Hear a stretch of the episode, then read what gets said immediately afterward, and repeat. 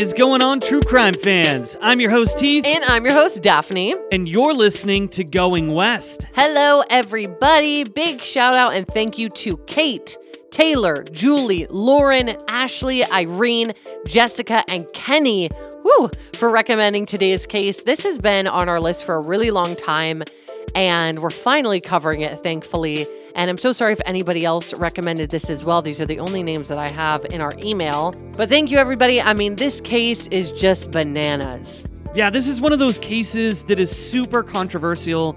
And it's also very, very suspicious. So make sure that you share this story. Yes, absolutely do that. And if you want to see photos from today's case and every other case that we cover, head on over to our Instagram at Going West Podcast. Our Twitter is at Going West Pod. And we're also on Facebook. All right, guys, without further delay, this is episode 271 of Going West. So let's get into it.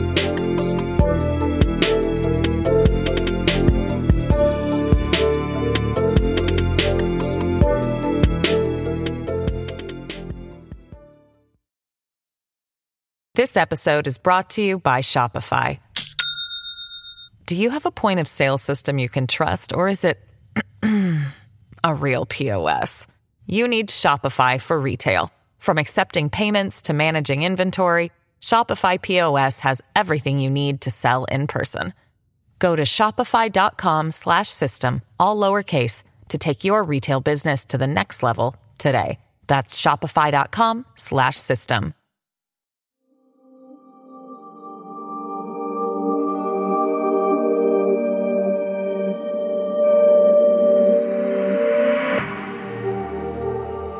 Was it murder or suicide? That's the question a grieving family is still trying to get answered.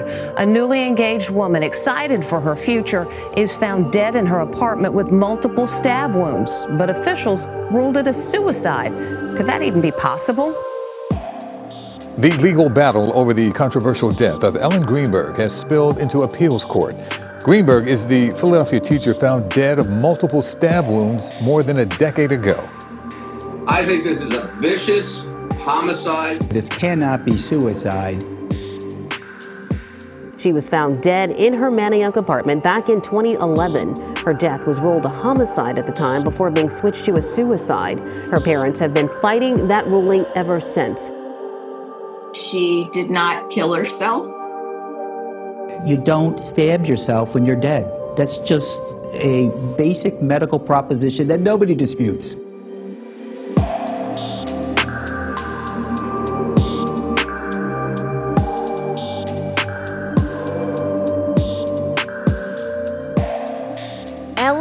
Greenberg was born on June 23, 1983 in New York City, New York. She was the only daughter of Sandy and Josh Greenberg, who both worked in the dental field. She's remembered by her parents as incredibly kind and nurturing, and her dad described her as very athletic, but also a girly girl. The family eventually relocated from New York to Harrisburg, which is the capital of Pennsylvania. And after graduating high school, Ellen went on to attend Penn State, majoring in communications.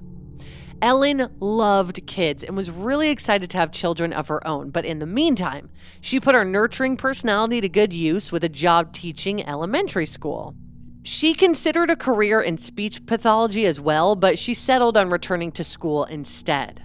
She attended Temple University in Philadelphia for her master's degree in education and landed a job as a first grade teacher.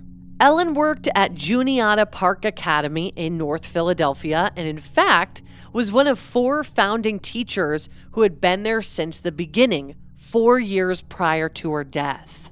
A neighbor of Ellen's remembers her as gregarious and social with a large circle of friends and for her distinctive voice. She said, quote, "She had a voice that was very raspy for a female, which is funny because her personality was so sweet and she was so bubbly." But anyway, so Ellen was said to have had unconditional devotion to her job and her students. She absolutely loved everybody that she worked with. She loved what she did, and she loved the kids that she got to teach. When she was 24, she started dating 25-year-old Pennsylvania native Sam Goldberg, who worked as a television producer for NBC. After dating for a little while, they moved into a luxury 6-floor apartment on Flat Rock Road in the Manayunk neighborhood of Northwest Philadelphia, a building that sat just a block from the Schuylkill River. In the summer of 2010, Sam proposed to Ellen with a sizable diamond ring, and the couple began planning their wedding together. Toward the end of that year, under the pressure of leading a classroom full of first graders and planning a wedding for August of 2011, Ellen started to complain to her parents about severe anxiety. She even called them to ask if she could move home to Harrisburg with them for a bit to regroup, considering taking a leave from school. Ellen explained that the school district had changed some regulations that were making things harder on its teachers. She was also having trouble with a few difficult students, and she was struggling with how to best handle them. Now, her parents were surprised, but they were sympathetic and encouraged her to try to finish out the school year. Ellen started seeing a psychiatrist, Dr. Ellen Berman, to navigate her anxiety, and it seemed to lift her spirits. Dr. Berman diagnosed her with anxiety and also an adjustment disorder, meaning that she was struggling to cope with a major life change or a stressful life event. Dr. Berman explained to Ellen's parents that she did not believe that Ellen was struggling with depression, though. She also prescribed Ellen medication, one to help her sleep and one to help Ellen manage her anxiety during the day. Ellen described herself to Dr. Berman as anxious, insecure, and unsure of herself, and explained that these feelings had not been the norm until recently. Sandy was very active in her daughter's treatment, and she was also in touch with Dr. Berman to keep tabs on her daughter's progress. Ellen met with the psychiatrist 3 times on January 12th, January 17th, and also January 19th of 2011. And she also had another session scheduled for January 27th, the day after she died. Her best friend Allison remembered that she was not herself during this time. The girls had been best friends since they were 10 years old and had also been roommates at Penn State. They even got engaged at the same time. They were bridesmaids in each other's weddings and had gone out dress shopping just days before Ellen's death. Allison remembered, quote, "I could tell she was not herself. Even when I picked her up to go dress shopping, she just left disheveled. She was always fully put together, but her hair wasn't done and she just wasn't herself. When we were in the fitting room, she even started crying a little and just like, I'm so sorry, I know I'm not myself, but I'll get it together." And I mean, that's really sad. Everyone's allowed to have their time where they're not feeling like themselves. They're not put together. Absolutely. Everybody is allowed to feel like this. So I understand why Allison is saying that she didn't feel like herself. Even Ellen apparently said that, but it's like, that's okay. You know, like, yeah, I feel like that multiple times a year. And we are mentioning this part of the story because of what ultimately happens to her, because it could be relevant. But I also just want to put it out there that maybe it's not, and maybe this is totally unrelated.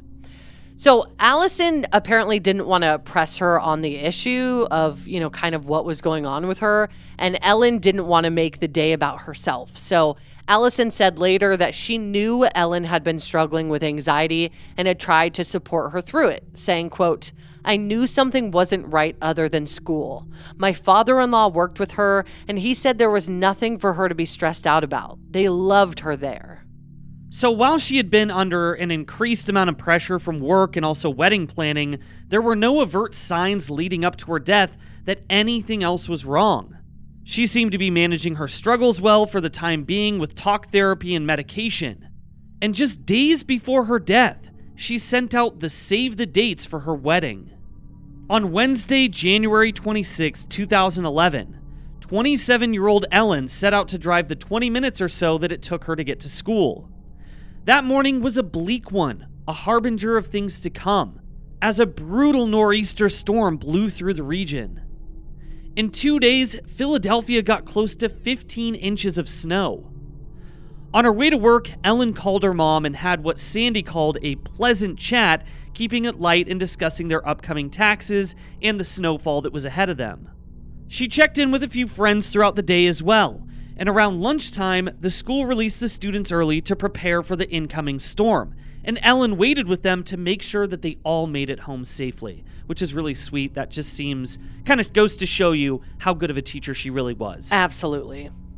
So after the last student was finally picked up, Ellen made her way home, stopping for gas and then arriving at the apartment around 1:30 p.m.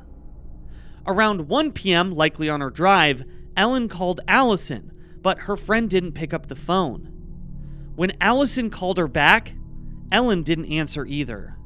Sam and Ellen were home together for what Sam described as an uneventful afternoon. A few hours after she left school at 4:45 p.m., Sam headed to the gym inside the apartment complex and left Ellen in their apartment making dinner. Sam returned to the apartment between 5:15 and 5:30 p.m., but found that the swing lock on the back of the door had been pulled, making it impossible for him to get in. He claims that he called out to Ellen, but received no response.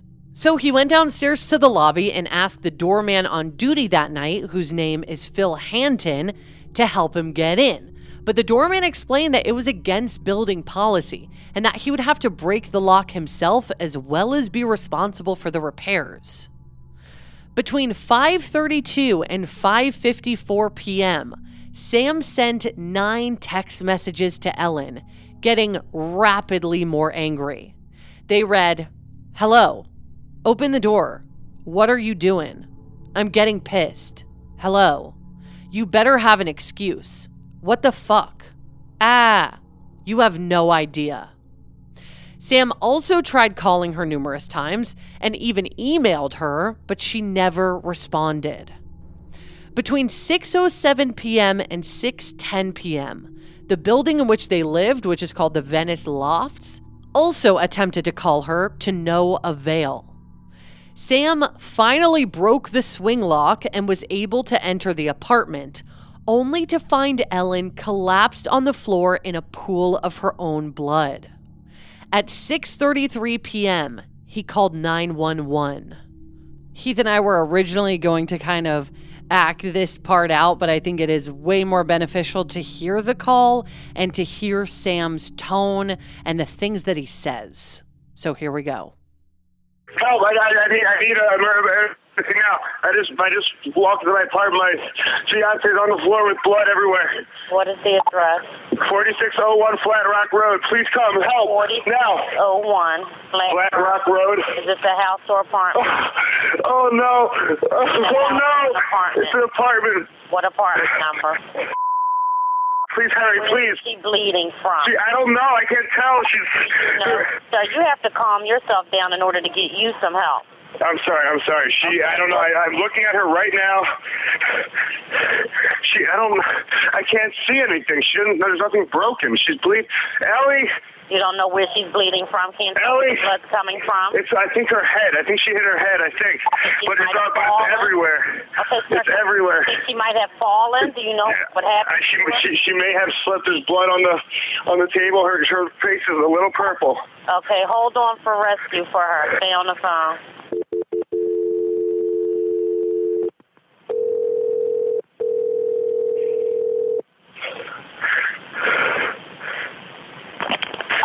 "Fire Department 842, what's the address?" "No, 4601 Flat Rock Road. Please, Harry." "4601 Flat Rock?" "Yes." "What's wrong?" I went downstairs to go work out. I came back up. The door was latched. My fiance's inside. She wasn't answering. So after about a half hour, I decided to break it down. I see her now, just on the floor with blood. She's not responding." "Okay, is she breathing?" "Look at her chest. I need you to calm down, and I need you to look at her chest. It's really..." I really don't think she is. "Listen to me. Someone's on the way. Look at her chest. Is she flat on her back?" "She's on her back. So I bring her..." "Look at her chest and tell me if it's going up and down, up and down." "I don't see her moving." "Okay, do you know how to do CPR?" "I don't." "Okay, I can tell you what to do, okay, until they get there. I want you to keep her flat on her..." "Oh, God." "Hello?" "Yeah, hi, okay." "Are you willing to do CPR with me over the phone so they can..." I have to, right?" "Okay, so get her flat on her back, bare her chest, okay? You want to rip her shirt off." Okay. She laid the deal down by her side. Oh, my God. Allie, please. Listen. You can't freak out, sir, because you got to... Okay, I'm trying not to. Her shirt won't come off. It's a zipper. Oh, my God. She stabbed herself. Where? She fell with a knife. Oh, no. Her knife's sticking out. Her what? There's a knife sticking out of her heart. Oh, she stabbed herself? I guess so. I don't know where she fell on it. I don't know. Okay, well, don't touch it. Okay, so I just let her down here now. I mean, what do I do? No, I mean, you can't. If the knife is in her chest, it's going to be kind of hard for you to do CPR at this time. Oh, no. Oh, my goodness. Okay. Police with operator. 277. Is someone coming here? Yes, they are. You said 4601 Flat Rock, right? Yes. Okay, someone's on the way. And the knife is still inside? Wait, your what? The knife is still inside of her? Yes, I didn't take it out. Was it her chest or what area? It's in her chest. It's like it looks like it's right in her heart. Okay, someone's on the way out there. Okay, just get. Oh my God! Okay, how old is she? She's 27. 27, and there's no sign of life at all. No, please don't be. What? Venture under her arm and tell me if she responds to pain. Ellie. She's not. Her arm and her hands are still warm. I don't know what that means, but there's blood everywhere. I mean. I know, but you can't, and the knife is still inside of her. How far? Can you see how far it went in? It looks pretty deep. Okay. It looks it's a long knife. Don't touch anything. Yeah, don't touch anything, okay? I'm not touching anything. I can't believe this, though. No, wait, it was just you there with her? We're the only ones here. And she ran in the door, you said, latched it shut? No, I went downstairs to work out, and when I came back up, the door was latched. Oh. Like, it was locked from the inside, and I'm yelling... So I'm yelling. Was your house broken into? No. So there's no sign of a break-in? No sign of a break-in at all. I mean, there will be when you get here, because I had to break the latch, but to get in. Okay, 4601 Flat Rock, and this is a house, right? It's an apartment, 5-rock apartment. Okay, that helps. Oh, my God. All right, thank you. Mm-hmm. Bye.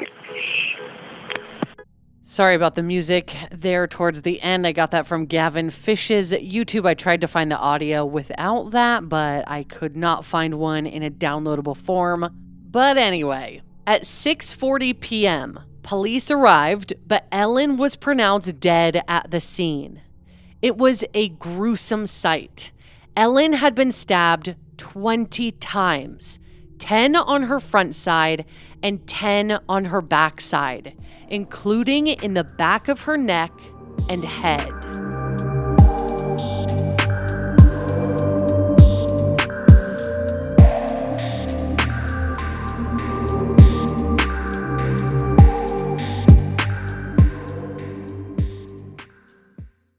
If you thought the only way to get a more defined jawline with natural-looking results was through surgery, think again.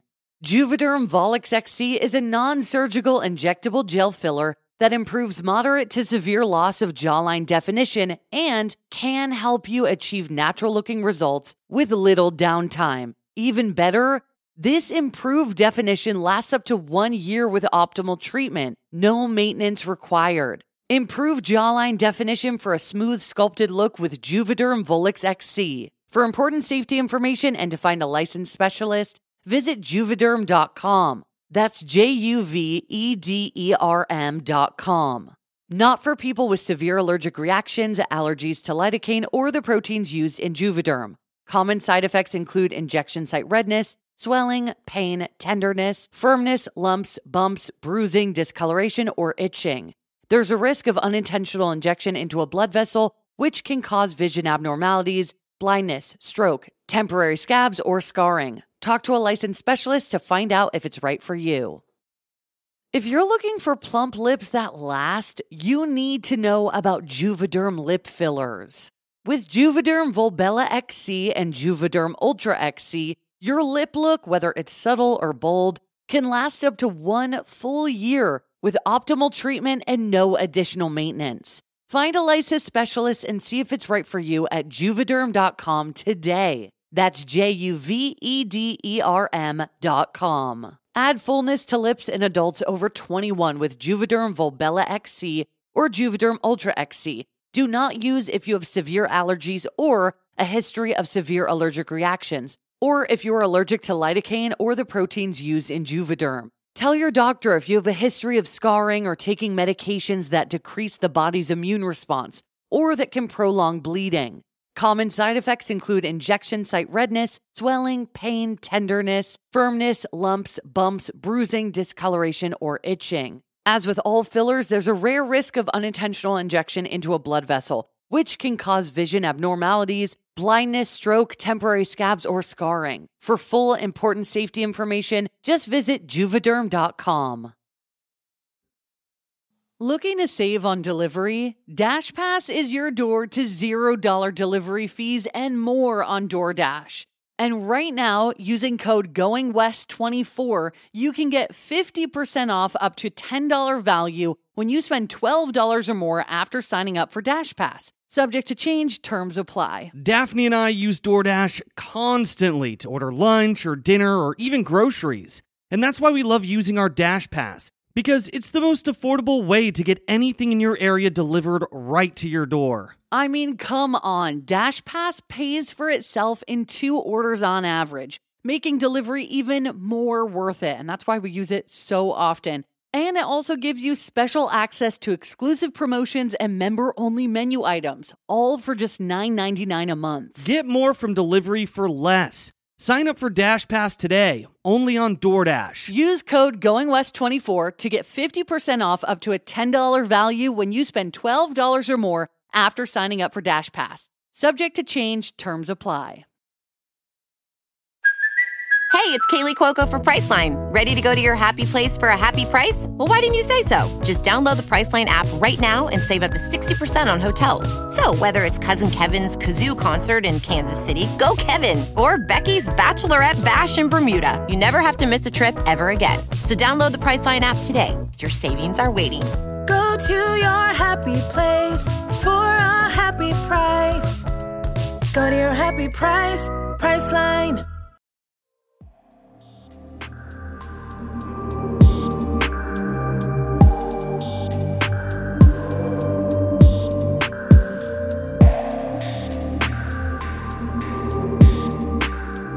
So before we get a little bit more into the details of the crime, I kind of want to talk about that call because, of course, something that really stands out to me is as soon as Sam brings up the knife, the very first thing he says when he sees it is, "Oh my God, she stabbed herself." And then the dispatcher says, "Where?" And he says, "She fell on a knife." Well, no, her knife is sticking out. The dispatcher says, "Her what?" Sam says, "There's a knife sticking out of her heart." Dispatcher says, "Oh, she stabbed herself." And Sam says, I guess so, or "She fell on it, I don't know." So the fact that he's immediately going to "she stabbed herself" or "she fell on the knife" is wild to me.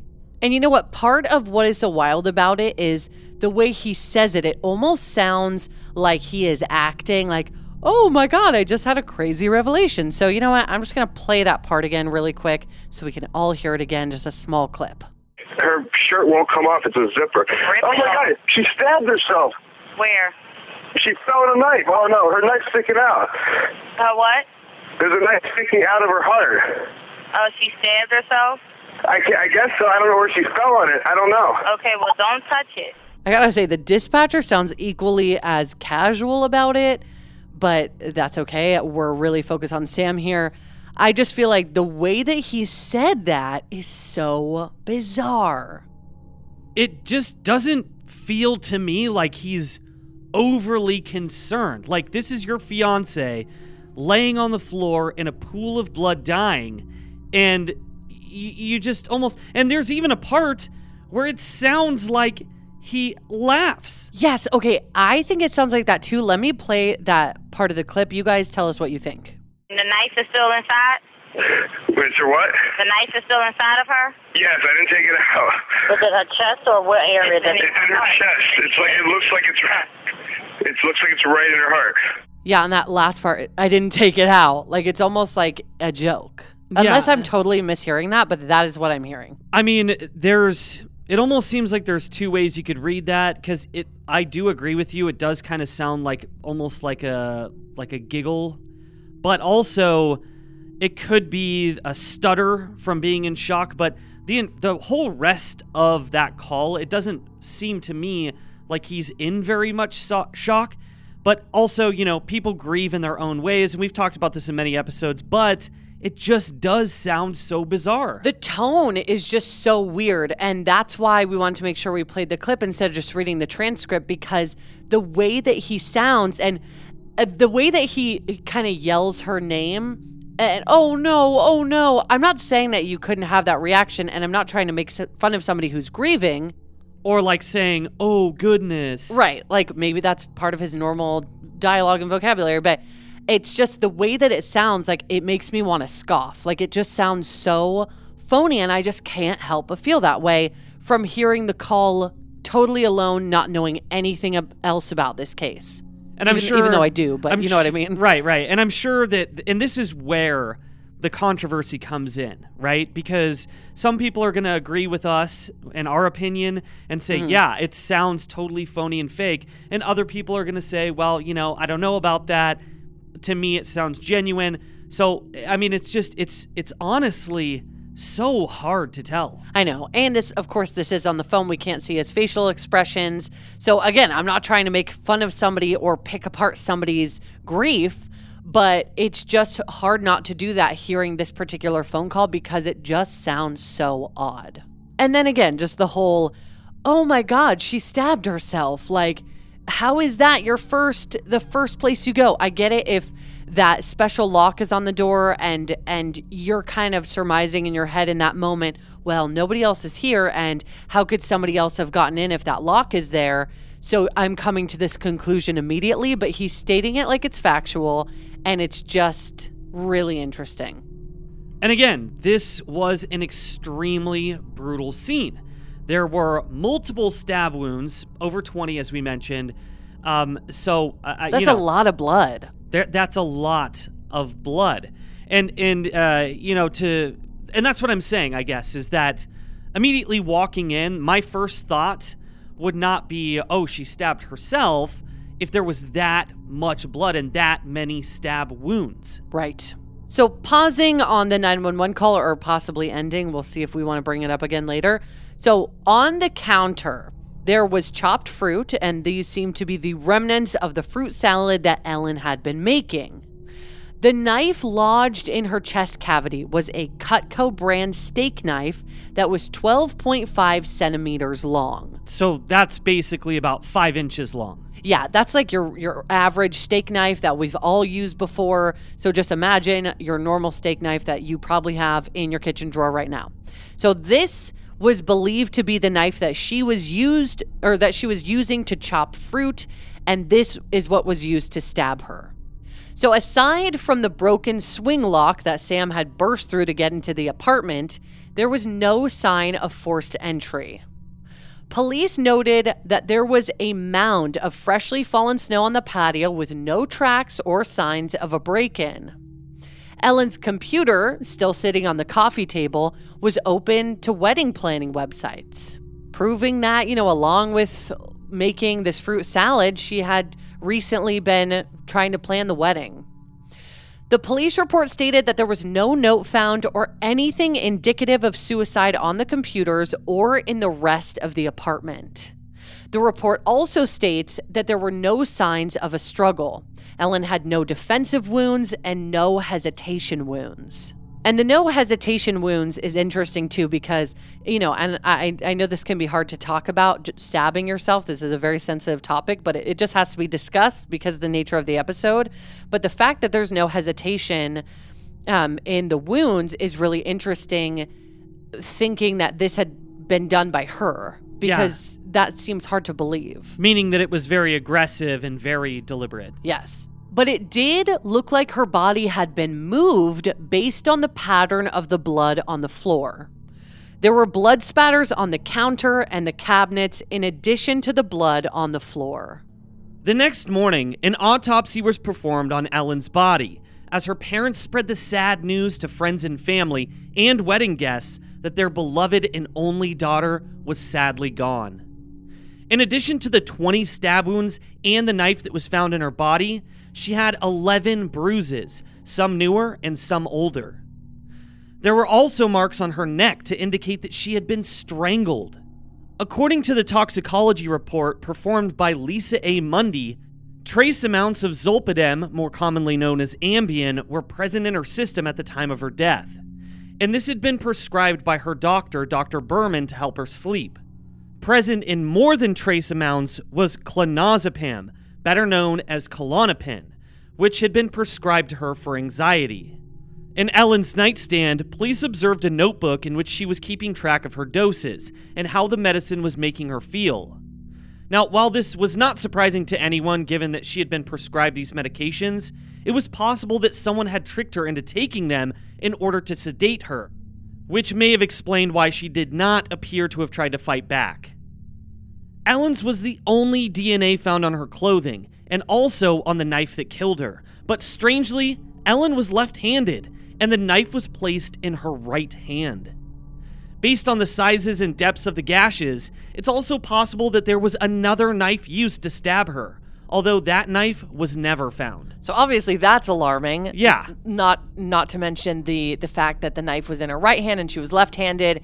Also the fact that there were marks around her neck that indicated that she had been strangled. Right, the ligature marks. I mean, how does that happen? I don't know. Like, this all just looks really wrong. This looks really off. Suspicious. For sure. So police contacted Dr. Ellen Berman, who was shocked and obviously saddened by the death of her new patient. When asked if Ellen had shown any indication that she was having suicidal thoughts or ideations, Dr. Berman said, without hesitation, no. Police also questioned Ellen's relationship with Sam, her fiancé, and asked Dr. Berman how she spoke of him. According to the police report, said, quote, when asked about her fiancé, the decedent had nothing but good things to say about him. She mentioned they were getting married, and he was wonderful. Dr. Berman even noted a smile when she spoke of him. Dr. Berman recalls asking about abuse. The decedent denied any verbal or physical confrontations. Now, given the curious nature of the incident, questions arose immediately. And because Sam was the only one present aside from Ellen, the spotlight obviously fell on him, and suspicions rose from her confused and very shocked family and friends. Phil Hanton, who again was the doorman who was attempting to help Sam get a hold of Ellen, noted to police that Sam had been wearing Timberland work boots instead of running shoes when, remember, he was supposedly at the gym. Right, that doesn't make any sense. It just doesn't. I mean, I suppose unless he was, strictly doing like weight training or just like lifting weights and wasn't like on the treadmill, but still going to the gym and those kind of shoes does feel a bit odd. Yeah, I feel like if anything, that's not a running shoe like a Converse or a Vans or something like that. But Timberlands, they stand out a little bit as not a typical workout shoe. Yeah, it's just not super common. So statistically, it's also very uncommon for people to kill themselves this way, especially women. And in fact, self-induced stabbing accounts for only 1% to 3% of suicides. So obviously it is done. It's just not done very often. Right, it's very rare. Especially when we're talking about Ellen's case, where there's all these other factors that don't make sense and they don't line up. And also, the medical examiner maintained the initial resolution that her death was a homicide, but claimed later that he amended it at the insistence of police, which many point to as a sign of obvious police corruption and the influence of Sam's family. Yeah, and that's kind of a decent part of this story, so we're going to get into why Heath is bringing this up and his family in general here in a minute. Now, the officers who responded to the scene of Ellen's death took down a detailed account of the state of Ellen's apartment, and noted that there were some suspicious searches in Ellen's laptop's browser history. So in December of 2010, about a month before Ellen's death, she, or someone using her computer, searched suffocation, suicide methods, sex fantasy death, Zoloft, Prozac, sertraline weight gain, depression, bath death, electrocuted to death trying to Twitter in the bath, quick suicide, euthanasia, and painless suicide.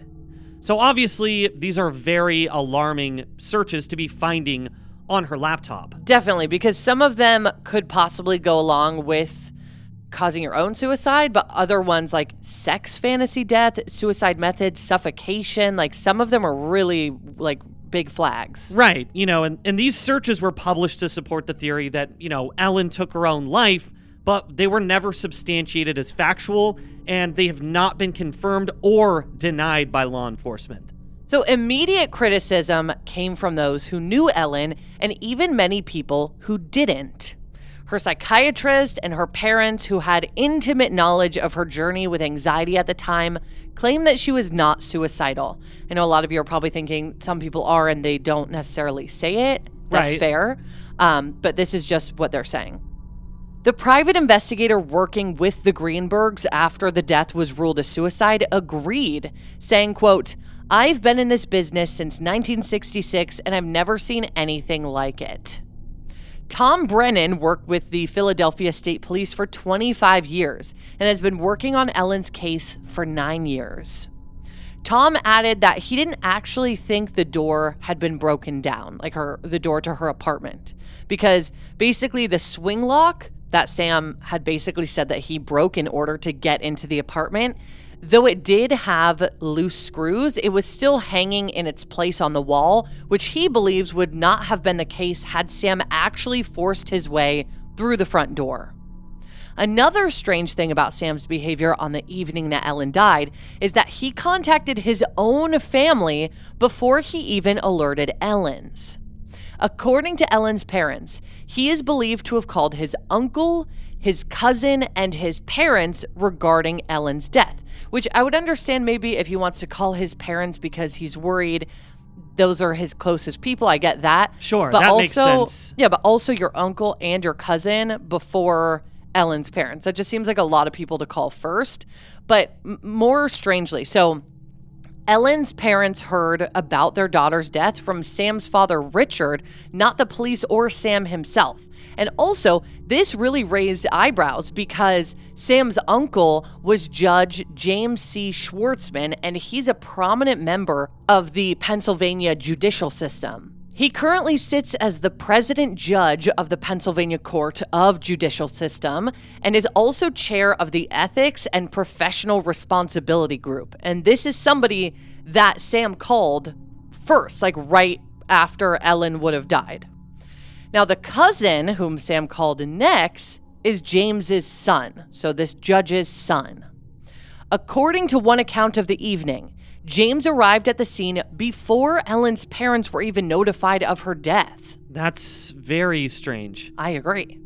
Some think he may have called his uncle before he called the police even, as his uncle reportedly arrived on the scene just 1 minute after Sam's call with the police concluded, which is very weird because I think the first person you should call out of anybody if you find your fiance completely bloodied with tens of wounds is the police. Is 911. Yeah. And if they're not your first, I mean, they better be your second, not your fourth call like this was. Right.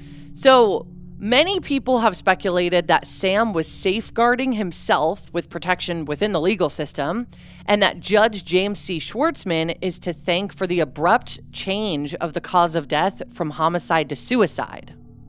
Sandy says that she and her husband were not even notified that the cause of death had been changed.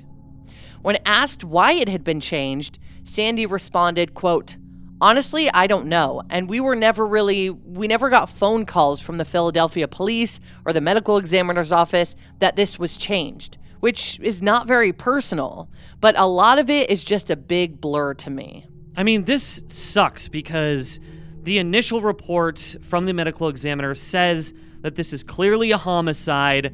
I mean, I don't see how you could in a million years change this to a suicide. It's just insane. It's just really disappointing and also hard not to be suspicious of this, for lack of a better word other than suspicious, that Sam likely called his uncle, who is a judge and a person of power, before calling the police, and then only to find that the ruling goes from homicide to suicide. Like, it's hard not to question that. To question that, and for your ears not to perk up and say, that's a little weird. I mean, they didn't even give a reason why they changed the ruling. And that to me says so much. But anyway, so the Juniata Park Academy, the school at which Ellen taught, reeled from the news of Ellen's passing. Her fellow teachers were devastated at the loss of one of their own, and her class had lost their guiding light. The teacher who took over Ellen's classroom remarked that despite Ellen saying her class this year was challenging for her and that she was thinking about leaving the school, she had kept meticulous notes and schedules, and that her students loved her dearly and were all on track in their lessons. The school staffed a team of counselors for the students and faculty to ensure that everyone was able to handle the transition. The Philadelphia School District spokesman announced that the school was deeply saddened by her death. They said, quote, "Colleagues describe Ellen as a dedicated teacher who loved her profession and inspired her students to do their best." But that begs the question, where is Sam now? Ellen's parents said that he kept in touch with them for a little over a year after her death, but eventually the communication stopped. He's now married and he lives in New York with his 2 children. According to his LinkedIn page, he left NBC in 2018 and is now working as a producer for the tour coverage of the Professional Golfers Association of America Live. One article aired out his dirty laundry and they published his criminal record, which included mostly traffic stops, but also the more serious charges of providing alcohol to minors and an eviction from when he resided in Arizona. The landlord who evicted him later leveled 9 different charges against him in civil court. Ellen's parents continue to push for answers in their daughter's tragic and sudden death. Her mom said sadly, quote, "We want to see justice prevail. She would never hurt herself and she would never hurt anyone else. She was a kind, loving ray of sunshine." In 2020, Sandy and Josh went on Crime Stories with Nancy Grace, hoping to bring awareness to the case. Local Philadelphia reporter Brian Sheehan joined the discussion panel and weighed in on his perception from reporting on Ellen's death. He said, quote, "You look at the sequence of events. You know, when I first heard the case, I thought, I didn't know all the details. So I thought, a 27-year-old woman who commits suicide. You're hearing her parents don't believe it. You think, okay, she was an only child. Her parents can't understand or wrap their minds around the fact that their daughter would tragically take her own life. Then you just take a look at the fact that there were 20 stab wounds.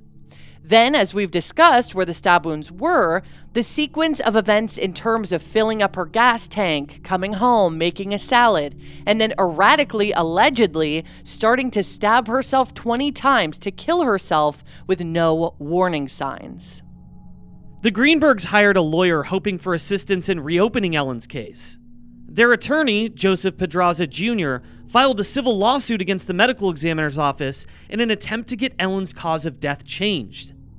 The attorney general's response was sympathetic but unpromising. They said, quote, "Our hearts go out to the Greenberg family on the anniversary of Ellen's traumatic death. At the urging of the family and following a conflict referral from the Philadelphia District Attorney's Office in 2018, our office reviewed the case and conducted an extensive investigation that did not uncover evidence to change the medical examiner's findings of suicide. There's no statute of limitations on homicide, however, and if any new evidence is brought forward, we believe that it should be reviewed by the proper authorities. At this time, no such information has been shared with our office." But in January of 2020, a judge ruled that the case could go forward. Proceedings were held up because of the pandemic, but started moving forward again in 2021. In August of 2022, the district attorney's office assigned an investigator and a prosecutor to the case. Ellen's case was officially reopened. Ellen's family obviously was elated, but aware of the work ahead of them. Tom Brennan, who is the Greenberg's private investigator, said, quote, "Our next step is to get the cause of death changed. Then we can go about the whodunit." Tom believes that the most damning evidence is the knife itself. So after the autopsy, the medical examiner ruled that Ellen's death had been a murder, as we said. And this was mostly due to the fact that the kitchen knife found to be the cause of her death was still lodged in her chest and was so deep that the force necessary would have been nearly impossible to self-inflict. But 3 months later, the medical examiner changed the ruling to suicide. Tom Brennan claims that this was police corruption because of the influence of Sam's family, as we've been discussing. Because also basically police didn't search the phones and the laptops belonging to Ellen and Sam until days after her death. Yeah, meaning that somebody else, i.e. Sam, could have possibly typed those searches into Google. Well, also, the day after Ellen's death, the apartment was thoroughly cleaned, which eliminated any possible evidence. And Tom himself asked one of the doctors in the medical examiner's office why the cause of death was changed, to which the doctor responded that it was at the insistence of police. Again, like we said, but why are the police insisting that the medical examiner, whose job it is to determine the manner and the cause of death, why are the police getting involved in that? Right, that makes no sense. Like, that's not their area of expertise. That's the medical examiner's area of expertise. Exactly. And that's why this is so suspicious. Again, I have no better word, but that's suspicious. What it is. That's what it is. Yeah, it is. So in 2019, Dr. Lindsay Emery, another doctor with the medical examiner's office, came forward in favor of a homicide ruling. Her reasoning was that one of Ellen's stab wounds had actually been sustained after her death. Which you guys heard in the intro of this episode. How the hell? Yeah.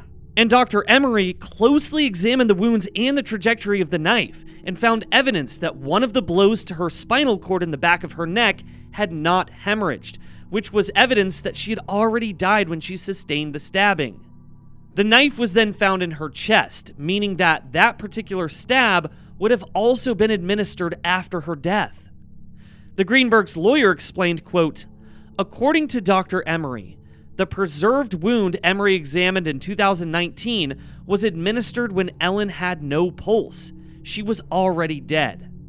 We remain dumbfounded about how a person could self-inflict at least 2 separate stab wounds when they're dead." Josh Greenberg added, quote, "If they're post-mortem, that means that they were done after death, and Ellen could not have done them." But the Attorney General's office has disputed this claim. Sandy agreed, saying, quote, "The authorities trying to make us believe that our daughter committed suicide when she didn't is just reprehensible to me. We just want Ellen's name cleared. She did not do this to herself, and she deserves justice. They try to close our doors, but we always find another way in. We're never giving up." Still mourning the sudden loss 12 years later, Ellen's best friend Allison actually named her daughter after Ellen. Close to 200,000 people have now signed the Change.org petition urging the governor to reopen Ellen's case, and over 37,000 people have liked Ellen's memorial Facebook page. If you'd like to get involved and help support Ellen's family, you can sign the petition at Change.org, which we will link in this episode. Heath and I signed it. And like the Justice for Ellen Facebook page for updates.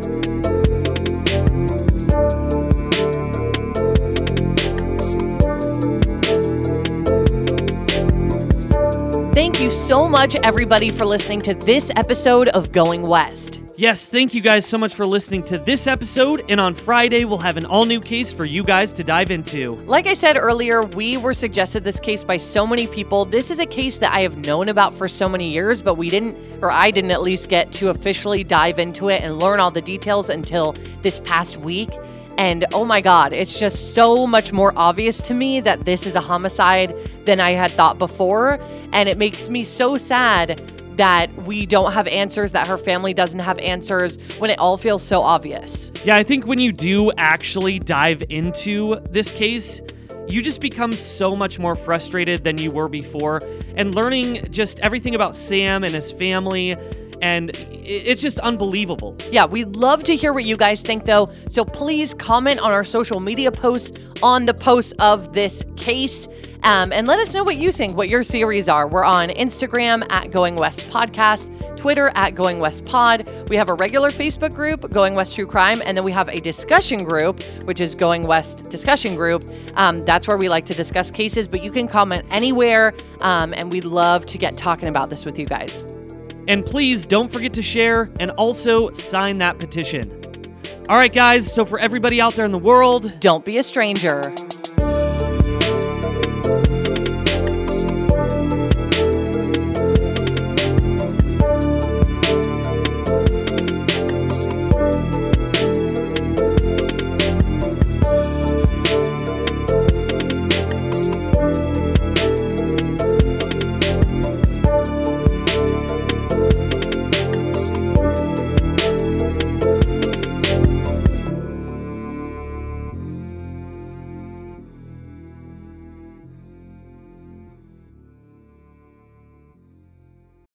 Without the ones like you, who work tirelessly to keep things running, everything would suddenly stop.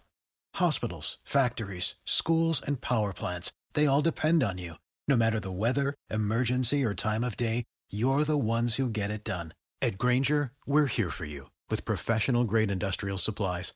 Count on real-time product availability and fast delivery. Call, click Grainger.com, or just stop by. Grainger, for the ones who get it done.